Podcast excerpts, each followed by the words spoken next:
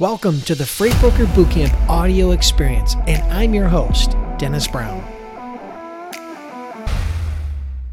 This is a question that I've gotten a few times lately, and I'm going to answer it. Can a new freight broker work under new freight broker work under a larger freight brokerage? There's no reason for a freight broker to work under another freight broker. You only need one authority. Okay. So I've never seen a freight broker who has their license work under another freight broker. There's no benefit. Now, you could have your freight brokerage, but you if you worked under a broker, you'd just be operating as an agent. So there's no benefit to you having your brokerage if you're just going to work under another broker because at that point you're only acting as an agent, right? So you're only going to get a percentage of the commission if you work under a broker, right?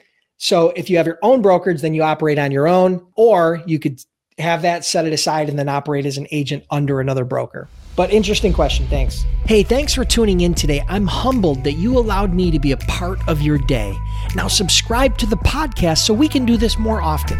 And for those of you that take the next 15 to 30 seconds to rate and review the podcast, thank you so much. I greatly appreciate it. And who knows, maybe we'll give you a shout out on a future episode.